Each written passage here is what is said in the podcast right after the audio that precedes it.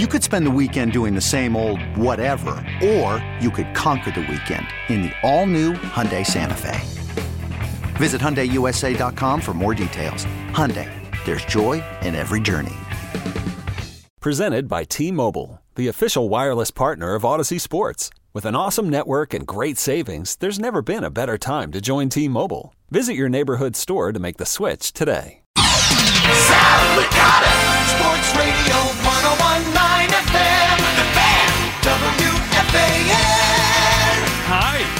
The Knicks are an embarrassment. I mean, we know this already, and this might be.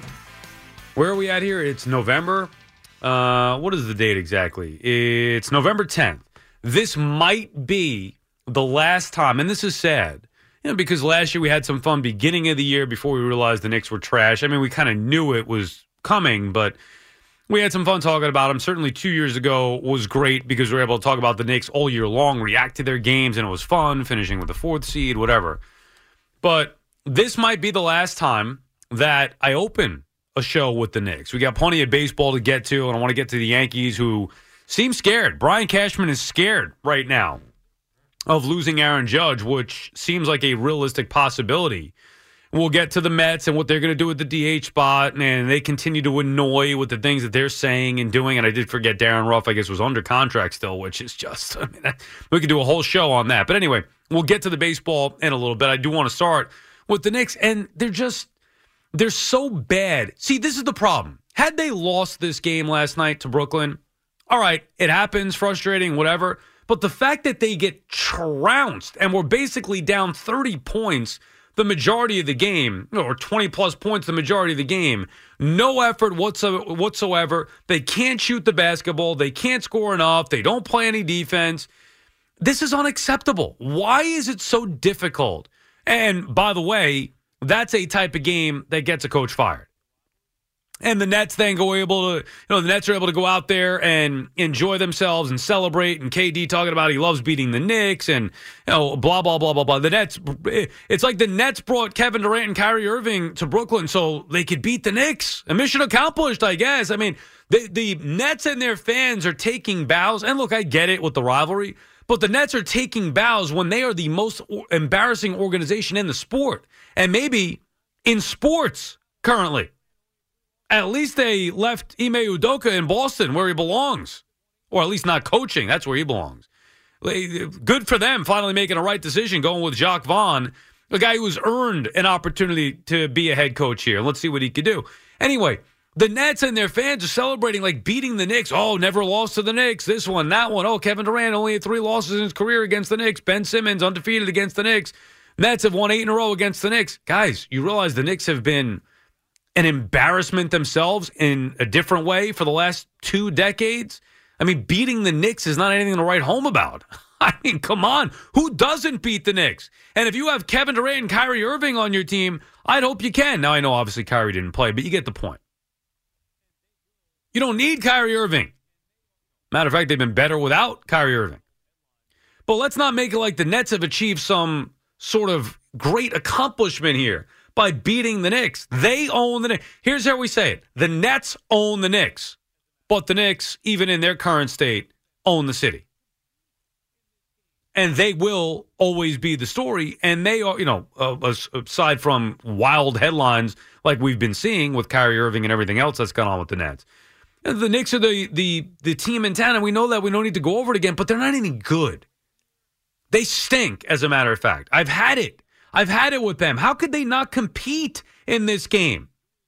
Losing is one thing, not competing is another. I'm tired of Thibs, but here's the problem.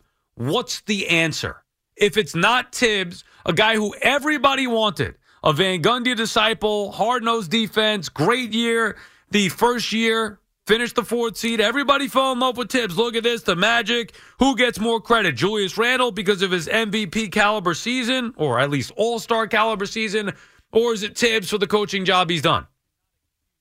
Last year, Bloom was off the rose. This year, it's ah, who's next? And that's not a healthy attitude to have with the constant changeover. But the reality is, they're not good enough. You had Jalen Brunson calling out the Knicks' effort after the game, saying, "Look, we could lose, we could miss shots, we could do this, we could do that." That's you could that happens, you cannot excuse a lack of effort, which is exactly what happened with the Knicks last night. Can't have that happen ever. It's unacceptable. This is on Leon Rose for putting together a, another crappy basketball team. It's on the players. Obviously, it's on the head coach, too. Everybody, it's the whole organization. And it's the same thing. It's on repeat with this team. It is on repeat with the Knicks. We know the issues. Hey, well, they fixed one issue by bringing in a point guard, right? How, how many times we talk about that? Oh, they need a point guard, need a point guard, need a. Well, they get a point guard. Guess what? Still not good enough. They can't shoot. They didn't go all in and get the star in Donovan Mitchell. They didn't get Murray, who went to the Hawks and is having a terrific start to his Hawks career. They are an embarrassment. And then, of course, they get pounded again by Brooklyn. They just can't beat this team. Any given night, it, you know, Brooklyn turns it up. It does say something about the Nets, too, where you know they are capable with their talent any given night. The effort is not consistent enough and hasn't been consistent enough. Obviously, the roster hasn't been consistent enough with guys, you know, with the vaccine last year, guys getting hurt, guys taking off, who doesn't want to play, whatever. But they, when they turn on and they do against the Knicks, because they know that's the one time they're actually going to get some attention for something that happens on the floor. People care about the Knicks, so then they care about the Knicks Nets, and the Nets have dominated this matchup. I don't even know if I could call it a rivalry for many reasons. One, it'd be a rivalry if the Knicks are actually good. Two, it'd be a rivalry if people actually, enough people cared about each team, which I don't think is the case. But the Knicks just continue to embarrass themselves. And I don't know if you're James Dolan, how you can watch that and be okay with it. And then what is Leon Rose and Tom Thibodeau going to say afterward? Well, this is part of it. This happens in the NBA. You can't make excuses for that. 112.85, and it was worse than that. It felt worse than that. They never had a chance. And the NBA is a game of runs. And especially if you're down very early. All right, hot shooting for the Nets to start. It happens. They pulled away in the first quarter. Law of averages, right? The Knicks will pick it up. The Nets will cool off, and the Knicks maybe will get hot and close the gap and make at least a run. See if they can make this a game going into the going into halftime or coming out of halftime. But no, they couldn't do that. They did nothing all night. Matter of fact, they got worse. Just a total embarrassment. And like I said, I'm not going to bore everybody with talking about the Knicks and Nets all night, but I did want to react to the one live game in town. And I thought because the fact the Knicks got smoked, that it was worth mentioning that we won't be mentioning them moving forward until they actually do something that makes them relevant. I'm talking about on the floor. I mean, let's hope they don't do something that makes them relevant off the floor, as the Nets have become accustomed to doing. The Nets are the team that has a chance. And we know that even with their record being, you know, what it was to start the year, the slow start, even what they've gone through, they're the team that has the legitimate chance because they have the talent. The Knicks do not. People want to believe it, they want to buy in, they don't have it. It's just not there. And I don't want to write them off after 11 games, but I'm writing them off. Until they wake up and play consistent basketball, uh, I'm done buying into or caring about this current Knicks team. They are, until proven otherwise, irrelevant. And then maybe we can focus our attention on the Nets to see once and for all this group, when Kyrie, assuming he eventually comes back, can this group get it done? Or maybe, you know what? Maybe KD doesn't need Kyrie. Maybe they could be better without him. It'd be better off for Durant anyway. I mean, it'd be better for everybody if Kyrie Irving went somewhere else or wasn't allowed back on the team. Don't have to worry about that distraction. Great player, also a big time problem. And the way the Nets are playing without him, you know, for now at least, you like it. And it's also nice to see KD be the the the sole guy there. The clear lead. Doesn't need a running partner. See if he could do it on his own. The way that he couldn't in OKC. So that'll be something to keep an eye on here. And I, I think it's easy to root for Jacque Vaughn as opposed to Ime Udoka. Had he come in, it would have been a lot easier to hate on the Nets. But the fact that they hired Vaughn at least shows you're right. Maybe the Nets are starting to get it as an organization. Whether it's Marks, whether it's Tsai, whether somebody got to them, who knows? But clearly they were planning on hiring Ime Udoka, and then they heard the the blowback and went in the different direction, the right direction. Good for Vaughn to get an opportunity here. Hopefully he makes the most of it. And if he does have that positive attitude and can keep the guys happy and get them playing together as a team, then you know what? It's going to benefit Brooklyn. And we'll see how far they could go. I mean, before you know it, the Knicks will be looking for a head coach. Watch them hire Ime. Would you be shocked? Put nothing past James Dolan. I mean, I hope that that wouldn't be the case, but you never know. Anyway, you look at the landscape of the Eastern Conference, it's way early to be determining anything. Brooklyn clearly has a legit shot and should be a top six team. And the Knicks, you're they're lucky again if they hang on and make the playoffs. And what changes are going to come? Are we getting to the point now with this hierarchy, with Rose, with World Wide Wes, with Thibs, you know, all the guys that we heard about were going to be big time difference makers. Here we are years later now, year three, and we're not seeing it. They're better than the 17 win garbage that we've seen, unfortunately, far too often in the last two decades, but they're not really any better. Why waste our time? It's nothing but disappointment.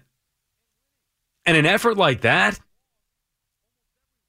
that's the thing that we loved about this team two years ago. Max effort every night, which makes me think it's not the coach. Now, he may end up paying the price, but it can't be the coach because he was the coach when they were playing hard two years ago and winning. And even in the games that they lost, almost every one of them they were competitive in, even the ones with Brooklyn. They didn't beat the Nets, but they were in those games. Whether they came back in those games or it was a hard fought game, they were in them. What has happened? And don't tell me Reggie Bullock. Reggie Bullock can't be that big of a difference. Something has happened to this team in the last two years that they are not the same. Whether it's tuning out Thibs, I, I don't know what's going on there. Maybe personality's not gelling. Remember, they were a fun group. They worked out hard. They worked out together. They couldn't wait to get into the gym. All those good feelings, all the good stories, the hard work, the effort, the results, it was all there. What happened to the New York Knicks? How did they fall apart here? And I hate to pick on them again, but it comes down to me to the same thing that we've been talking about.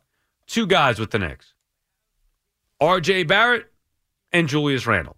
And even on a night where Randle goes four of eight from downtown, he still drives you nuts with the four turnovers and just the sloppy play at times. Doesn't play defense. Those guys are just not good enough. They have occasionally, you know, occasional great performances, but ultimately they're not consistent or good enough. Extremely disappointing. All right, we'll get enough with the basketball. I'll take your calls on it.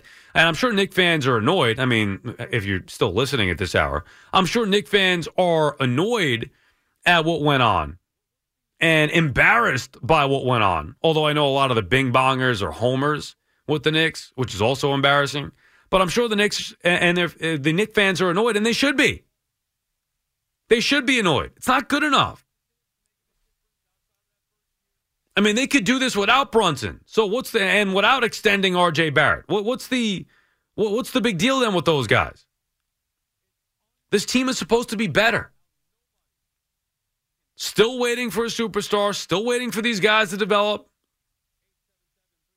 Still waiting for Thibs to make a big difference outside of that first year.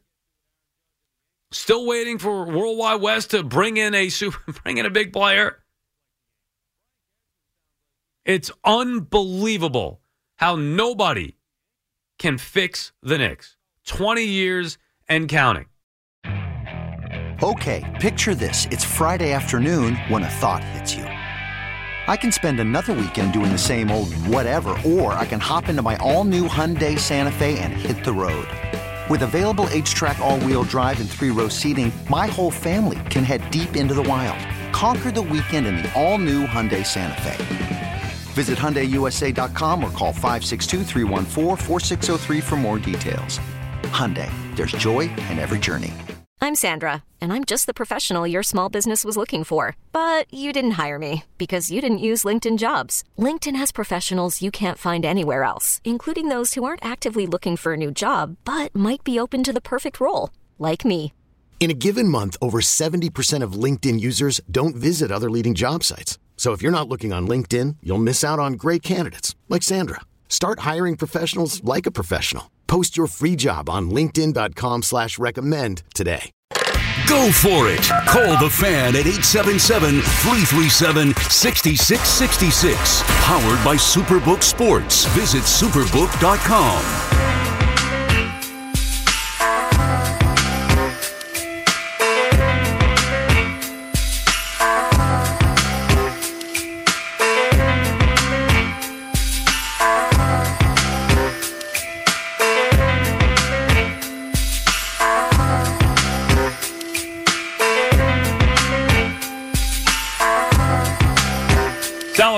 back on the fan.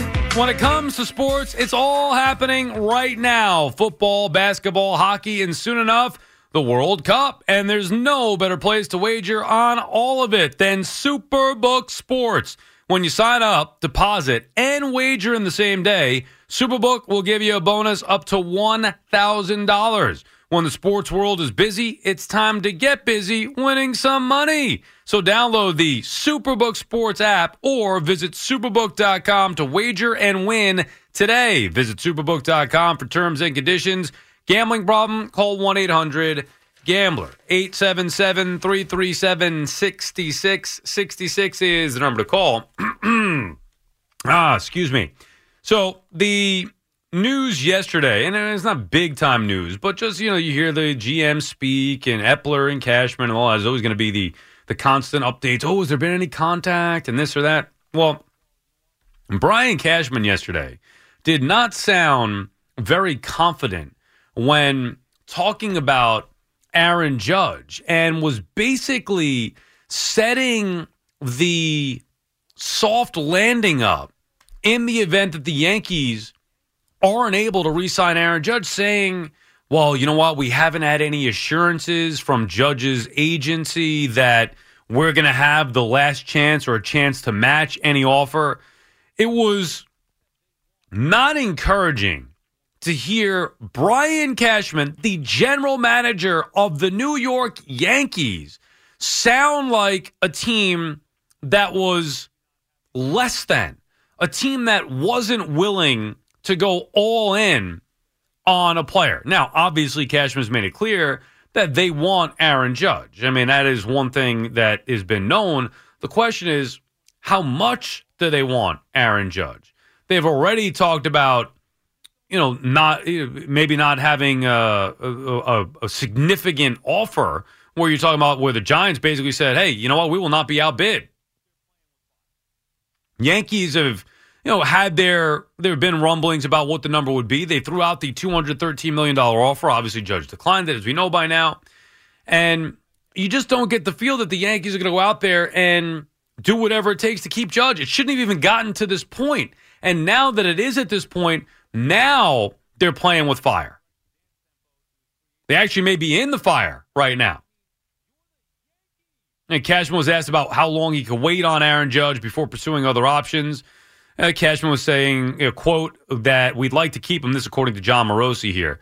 Uh, we'd like to keep him if we feel like we have a shot. Then he's someone worth waiting for. But clearly, he's going to direct the dance tempo to his free agency, which is understandable.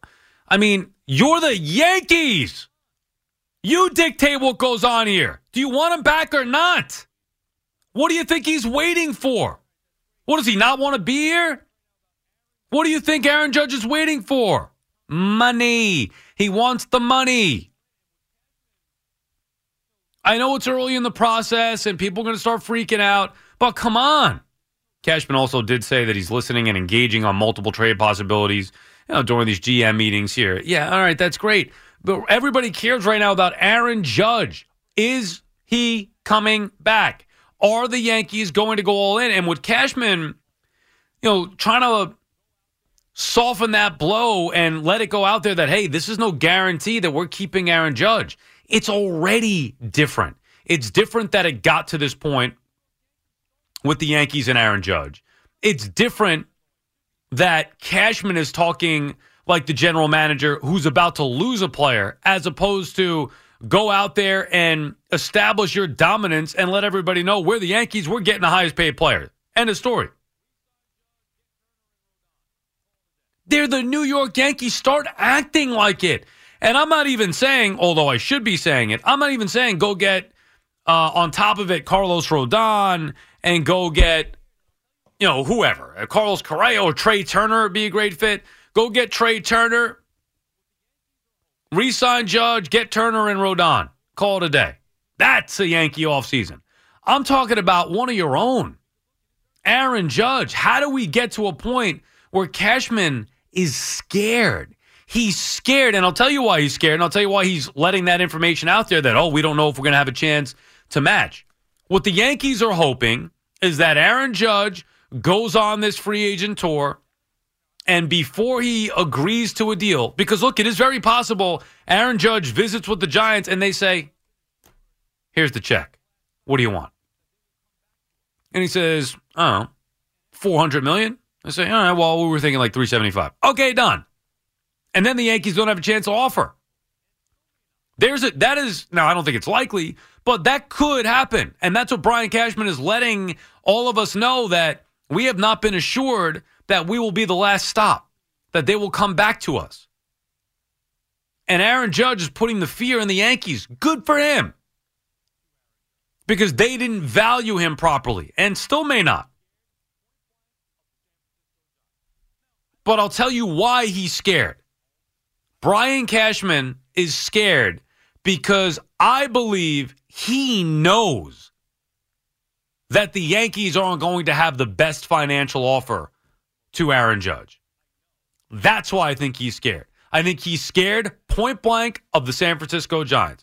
Now, I don't know if Judge really cares about returning home. I would think that he still wants to be a Yankee more than he would get into the idea of returning to play at home. But I don't know. Maybe that could be a factor. I do believe he wants the most money. That I know is going to be a factor. And I also know that Brian Cashman, by the way he's talking, by the way the Yankees have operated for the last several years, uh, he feels like they are going to make a competitive offer, but he's nervous that another team like the Giants is going to out Yankee the Yankees. Another team is going to do what the Yankees used to do. Oh, that's your player? Oh, that's nice. He had a big year, historic year. Yeah, it'd be great for the game if he stayed with you. Guess what? We have money. We're looking to spend. We're offering him a boatload. Match this. That's why Cashman is scared. And it really is. Now, remember, we are deal, uh, dealing with a an already angry fan base. They're already angry, the Yankee fans.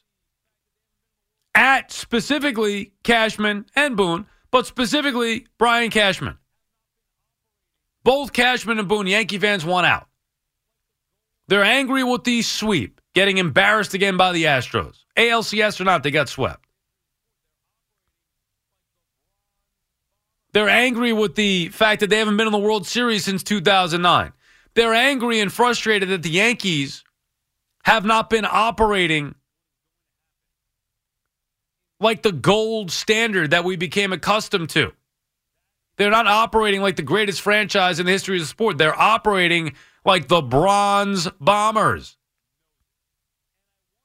So they're angry already. Imagine what is going to happen in the event that they lose Aaron Judge. That is going to take some time to recover from. And Cashman knows it. And I wonder if, and I'm assuming they do, but I wonder if the Yankees hierarchy knows it as well. Do they know that they maybe messed this up and should have already had Judge under contract? Or do they know that, hey, regardless of if we messed it up, we got to make up for it now? And let's just offer him, you know, whatever they feel is, is going to take to get it done now. Why wait? I know the judge wants to be winding down and all that, but the Yankees could say, hey, we'll give you this deal, take it or leave it. 350 or 375, whatever. Right now, we want you to stay. Which is something they should have done before the year. Hey, we'll give you 300. We want you to forego free agency and give you 300. The Yankees were negotiating with Judge in the beginning of the year as if Aaron Judge had 4 years left on his contract, not one. They were negotiating as if he was they, as if they had the power and control. They did not. He did. All he had to do was wait a year. And not only did he do that, he obviously went and had one of the best seasons of all time.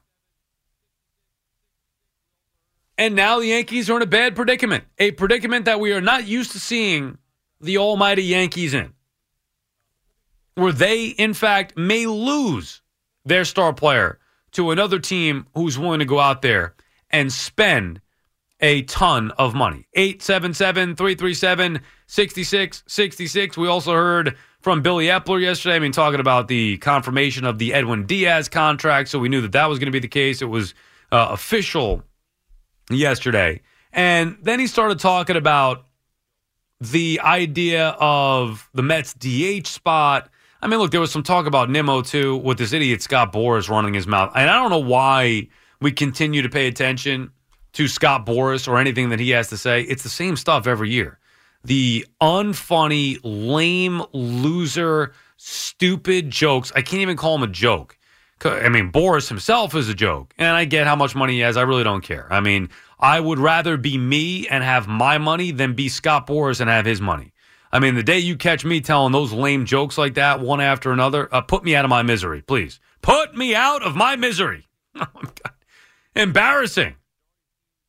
I don't care how much money he has. That's an embarrassment. And yet these players go to him to have them represent him. I don't. They can make uh, Nimmo can make millions of dollars anyway. You don't need Scott Boras. Come on, it's embarrassing with this guy year after year after year with him. The same lame, stupid jokes. Anyway, he spoke and was saying that uh, many teams or the majority of teams are, are interested in Brandon Nimmo. Well, good. If Nimmo's going to get a big time offer, let him go somewhere else. And then the Mets could actually go out there and get a star. Take that money and go get a star player. You know, we talk about DeGrom and we know the Mets are going to be interested in bringing him back. It's just a matter of at what cost and if DeGrom wants to be back. You know, the old story by now. But if Nimmo wants to go elsewhere for a bigger contract or he can get a bigger contract than the Mets are willing to pay, I'm not overpaying for Brandon Nimmo. I don't care what his OPS is or what his on base percentage is or how he, how nice he is or how hard he you know runs down a first after a walk. Doesn't matter. There's got to be a line drawn where you're not overpaying for a player just because he's one of the few center fielders on the free agent market. He's not even a real center fielder. He was good defensively last year. He's not a great center fielder. He was good going back on balls. That's it. Coming in, not so much. He's not fast. Doesn't hit with a ton of power. Doesn't hit for a high average. He gives you quality at bat. He's a good character guy. Great energy. Great effort. Great personality, uh, personality and character. Yeah, those are all important things. He's not worth well over twenty million bucks a year. So we'll see what Brandon Nimmo could get, and if he's getting a, a ridiculous offer, let him walk, and the Mets could fill in the pieces elsewhere. But Boras is just lame, regardless of who he's talking about. Conforto, Nimmo. Enough with him. Anyway, Billy Eppler was talking about the Mets GM spot, and not GM spot, the Mets DH spot, and you know basically left the window open as it should be. It's impossible right now on November 10th to start dissecting the roster and thinking about who's going to be what. Oh, is Alvarez going to come up in DH? Is he going to be the third catcher, part time DH? But Eppler did hint that they would like to keep that DH spot as a flexible position as opposed to having just one guy who is the DH. Now, I don't know how Daniel Vogelbach makes them flexible at all. Oh, yeah, he mashes right handed pitching. No, no, he doesn't. He destroys right handed pitching. No, no, he doesn't. I'm not sure, you know, why you bring him back and then say in the same breath, well, we want to keep the DH spot flexible. And maybe they just thought it was a good value. Maybe they could trade Daniel Vogelbach. Who knows? Maybe they have him coming off the bench. Anyway, bottom line is Mets need to upgrade the DH spot. It was an embarrassment of the productivity that they got from that spot last year. Embarrassing. Shouldn't be that hard. And yet they made it difficult. And, you know, they could reference Vogelbach and Ruf and whoever else is still on that roster. Oh, Vientos, that was the other one yesterday. He's talking about Ruf and Vientos' as options. I mean, come on, dude. Now, you can't go nuts because, like we said, free agency hasn't even officially begun. It will later on today, 5 p.m.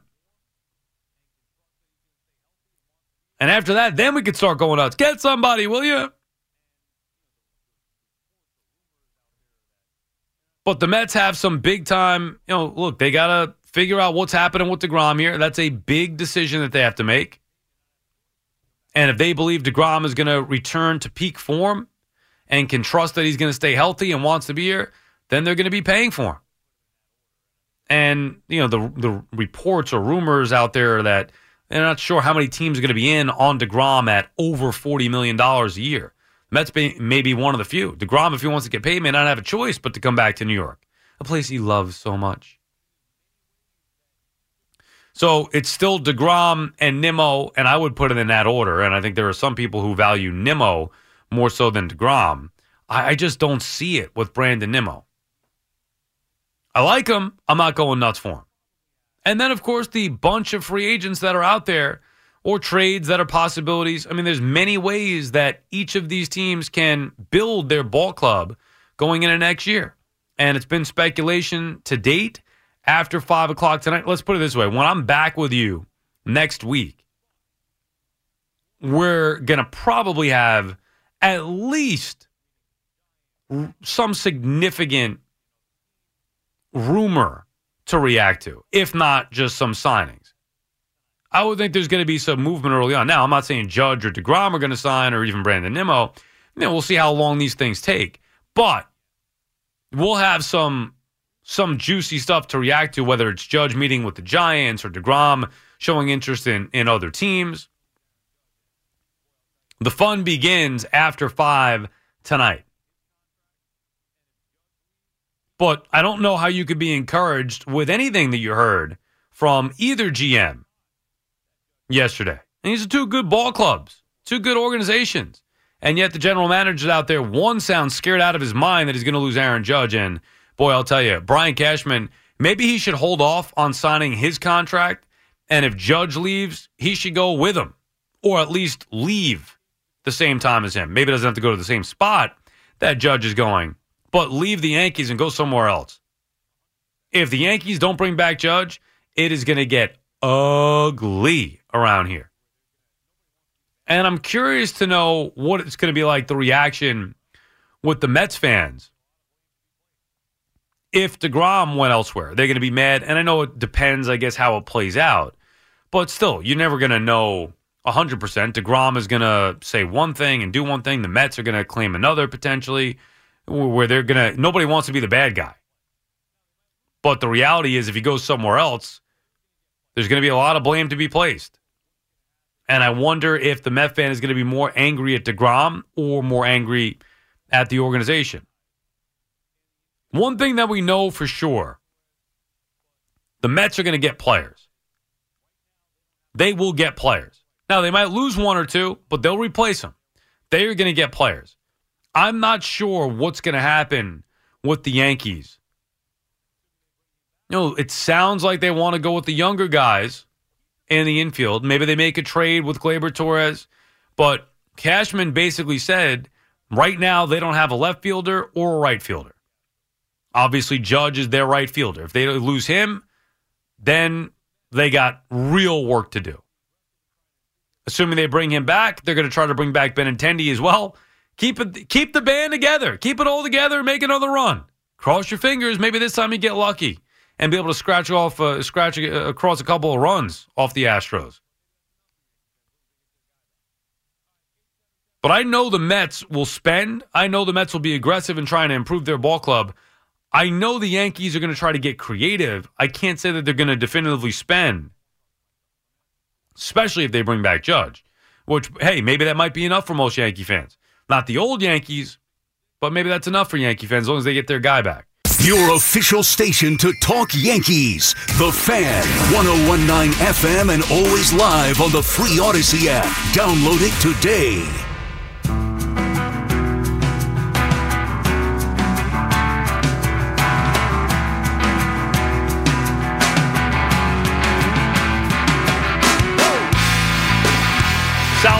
Back on the fan, 877-337-6666 is the number to call. Week 10 in the NFL coming up on, well, actually tonight it gets underway with the Falcons and Panthers, the old NFC South rivalry between those two teams. Uh, Falcons had a bad loss last week. A tough game, but a bad loss last week nonetheless. And, you know, Jets are off this week. They can enjoy their bye week as we get set to watch them when they come back in week 11 to take on the Patriots in New England. Giants back in action. They will be taking on the Texans at home, and the Giants the next two weeks are going to have a chance to you know, show us what they're made of and go out there and play as favorites and beat the team that you're supposed to beat. And they really can't afford a hiccup here. That Dallas game looms on Thanksgiving, which is going to be a huge matchup there. And the Giants got to take care of business in the next two weeks to get there and make that an even bigger game than it seems right now. Imagine eight and two. Giants go into that at eight and two. That's exactly what you want. No worse than eight and two. With these two games that they should win at home, Texans are. I mean, they have one win on the year. Giants got to be able to beat them. And Detroit is not very good either. I mean, they're two and six. I like the Bears actually this week. I love Justin Fields. Bears have what lost two in a row, and I like them to get back in the win column this week. Justin Fields has just been really, really good. I don't think the Lions are that good. Well, not I don't think the Lions aren't that good. Browns Dolphins is an interesting matchup this weekend. I mean, I guess I'll be into the Thursday night game tonight. I know, you know, I love the Falcons or whatever, or used to love the Falcons. I guess I'll be into that, but still, that's not a great matchup um, against the Panthers, who are you know, dreadful. Falcons have a chance to win that NFC South, but you know, the game against the Panthers, and they got to go out there and establish themselves. Um, speaking of the NFC South, Bucks hosting the Seahawks. That is the 9:30 a.m. game on Sunday. So you have an early football game as well. Week 10, like we said, gets started tonight. Then picks back up early Sunday morning, 9:30 a.m. on the NFL Network, and then you get the full slate of the one o'clock games. Bills Vikings a good matchup there. Uh, Bears, as we mentioned, hosting the Lions. Chiefs Jaguars, no. Dolphins Browns, interesting. Giants Texans, eh. I mean, it's obviously the Giants, so we watch it, but that's not a good matchup. Uh, Aints and Steelers, no, thank you. Broncos Titans, eh. Colts Raiders, the only intrigue there is to see how hard Jeff Saturday is going to flop as the Indianapolis Colts head coach. Raiders are going to get back to their winning ways in that one. Packers Cowboys, always a good matchup, even though the Packers stink. Cardinals Rams, again, you know, big NFC West matchup. Really, the loser of that game is probably toast, if not already. But the loser of that one is finito. Kingsbury may get fired. And then Niners Chargers Sunday night. And then you get a nice NFC East rivalry Monday night. Commanders and the Eagles. 877 337 6666. Daniel's calling from Brooklyn. What's up, Daniel? Hey Sal, what's going on? How's your morning, evening going? Uh, it's okay. Uh, I don't know if you remember, I called you last week. We spoke a little bit about Zach Wilson. Uh, I don't remember specifically. If you want to refresh my memory, you could. If not, just get to your no, Wilson we were just talking about his interceptions in the Patriots game Mhm. and his rookie mistakes, and he needs to mature a little bit. And I just want to know if you believe in miracles. Miracles? Did you did you think going into the Jets Bills game the Jets would come out on top? I did.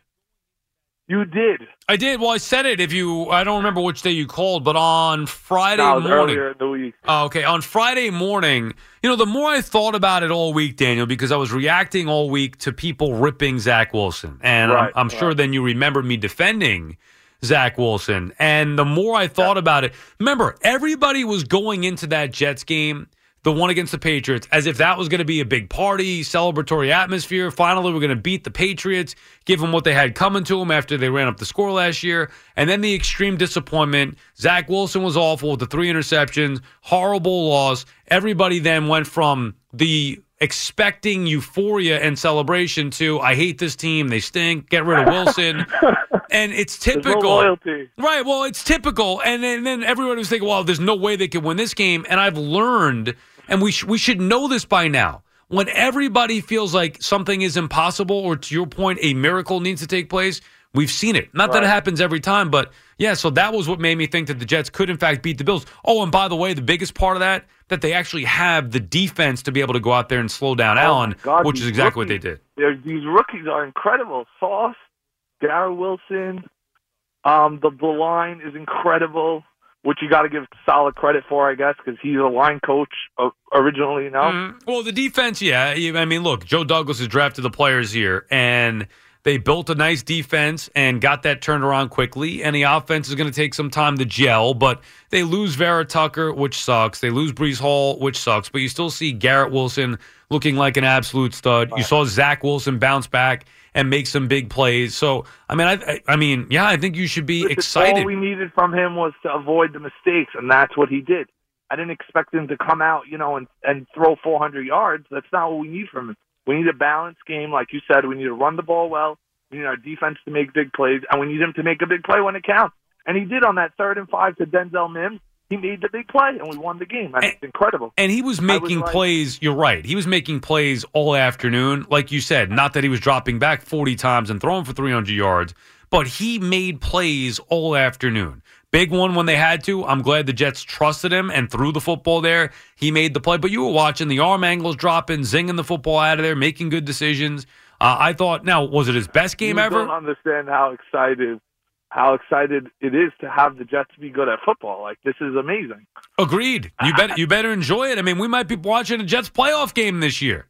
Oh my gosh! Don't toy with me the dream and then take it away from me. no, well, you're right. At this point, at this point, wouldn't it be a disaster if the Jets didn't make the postseason? Wouldn't you be yeah, crushed? it probably would, but like it's it's very competitive. You got the Chargers right there, Miami's right there, and then you know one or two games don't go your way, and you get into a rut, and anything could happen. Well, their next four out of the bye are going to be telling, and starting with New England. If you don't want to look beyond New England, just focus No, you on. got to beat New England. Also, the Vikings, I think, are a mm-hmm. fraud. I don't want. They're a good team, but like they beat a bunch of backup quarterbacks, Yeah, but the seven and one, and going there is not going to be easy. four backup quarterbacks. They beat. You know, all right, that's fine. I don't love Minnesota I'm either. Well, I get it. Uh, well, but you want to start counting how many backup quarterbacks the Jets beat, or how many wins that you know? Oh, okay. Well, well, well. That's why people were saying the Jets weren't for real until this week. Oh, they went. They beat Josh Allen Right. at home.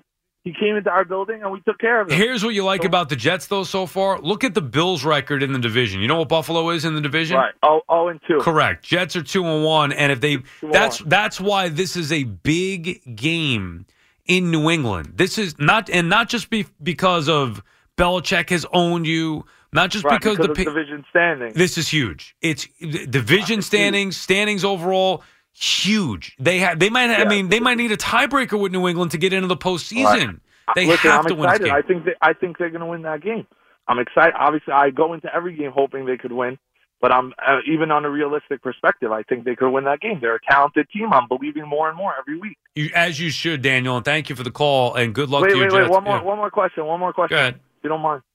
Um, what would you think of like, let's say, like an intern? If someone would ask you, like someone like me, like I think I'm a talented guy. I think I know how to talk to people about sports, whatever. What would you think of like a possible internship or like working under you at the show? What would that process look like if that would be a possibility? That's a Since we were talking about miracles before. It's a great question. it's a great question, Daniel, and I respect you shooting your shot. I don't have any say in that. There is a process here, and I don't even believe we're allowed to. And thank you for the call, Daniel. You get back to us. Feel free to call anytime. Uh, why is that thing not hanging up? There we go. Uh, please, do we even have interns anymore? I think that they got rid of interns a while ago. Right? Oh no, they brought them back. There recently. are a few in the summer that are more like company wide that will work here and at CBS Sports Radio. okay, so there are interns. So But there are no more interns at night, on weekends, and overnight hours, which is when you and I intern. Right. It's completely changed from, geez, I mean, me, I'm going on 20 years since I've interned. Um, so it's completely changed from then. But the way that generally it works, you actually have to do something in broadcasting or have some kind of you know, broadcasting schooling, whatever that may be, and then you apply for an internship, get the internship, and and then you know, then you get to live the dream.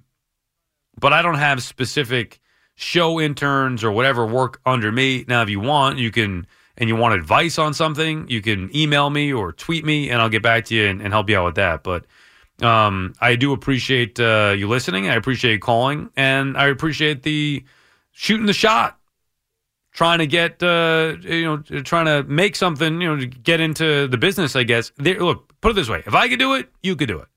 Figure it out. Don't take no for an answer. Doug is calling from Long Island. What's up, Doug? Sal, how are we doing, kid? How are you, Doug? Yeah, I'm all right. I'm all right. You, you remember when I told you I made a bet the Jets were going to win a playoff game before the Knicks won a playoff series, and you told me I was out of my mind? I I I'm don't. Not a doubt. I don't remember that. Gi- year, give me, yeah, give me the tape. Give me the tape. Yeah. Um. Wait, I said Jets- I said that you were out of your mind for you saying that the Jets would win a playoff game This before. was before was somewhere in early last season. Because you know how high I've been on Joe Douglas. Now, as a matter of fact, there's not a doubt in my mind the Jets may win multiple playoff games before the Knicks even get into a playoff series. They're, they're just such a disgrace. It's embarrassing. Well, it's twofold, right? Obviously, the Jets are significantly better, but it's uh, to me that bet is more about the Knicks being bad because the Jets could make the playoffs this year and they might lose the first game. You never know; it's one game. The Knicks are not sniffing a post. They, the Knicks probably would be lucky to make the playoffs, and there's no way they're winning a series. Yeah, I mean, tonight is is just an, an utter disgrace and embarrassment. Um, you have a coach and a GM who have not been on the same page until recently, like this year, supposedly best friends. You have a coach, the team refuses to play for. You saw it tonight. This this game, as a Knick fan, there's not much I like want out of this season. You know, I like to see some of the younger players develop, but the Brooklyn games, the way KD laughs at us, the way KD taunts us on Twitter, they turned us down. The, the state of where Brooklyn is right now, the Knicks no showing tonight with just zero effort, and this coach can't get any effort out of this team defensively. Like to me, firing him is it may not solve all their problems, but what is the use of having a defensive coach on a team that refuses to play defense or looks like they've never practiced playing defense? So what would and I understand what you're saying, and this is the type of game. I mean, you can't you can't have that type of effort. Now, I would prefer consistency within the organization and seeing things through as opposed to oh well, here they go, they suck again. Let's change the coach, make that the problem because it's not going to solve anything. But what would you do? And I could, like I said, I could understand where you're coming from with Thibs. What would you do? Just go uh, at the the best offensive mind that you could find? Yeah, I mean, uh, obviously they'll probably have to start, you know, with Johnnie Bryant as an intern, and you know he was from the Utah trade. He was with Will Hardy, who is in Utah. Utah was trying to tank. They dumped Mitchell, and all of a sudden Utah now play Utah's offense. They score like 125 points a game now. It's unbelievable. But to me, if you're gonna do anything with any of the youth on this team, if you you need someone here that has to has to like you have to get someone in here to work with Obi offensively, to work with RJ offensively, and I I just feel like with Thibs here, we're just wasting this these kids' youth. And and I'll say another thing. But do you think it's him? You really think it's him? Now, I'm not saying it's not. You really think it's him or the organization that is not developing these guys properly? it's the GM who's not drafting the best players. It's the coach. It, it's them. And listen, I mean, I hate to you know revisionist history, but you know this is a point guard league, and I'm still not over Halliburton being passed over for Obi when you needed a point. You, the year before, you drafted R.J. Barrett 30. You need to develop R.J. Barrett. The best thing to develop R.J. Barrett with the next year was to draft him a point guard and have Halliburton be a year behind him.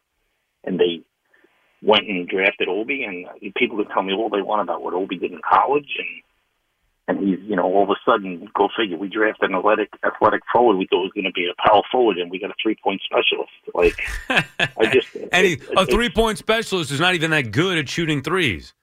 Well, he's been the best shooter on the team, which is sad. Which Yeah, is really I, sad. no, I know, I it get goes- it. He's been better, but he's still not. He's still not a good shooter. goes- I mean, it- and it goes to the GM, who also has to go. This man has constructed a roster of bricklayers, and they are no longer the Knicks. They are the New York Bricks. yeah, I saw your they do is I saw bricks. your tweet.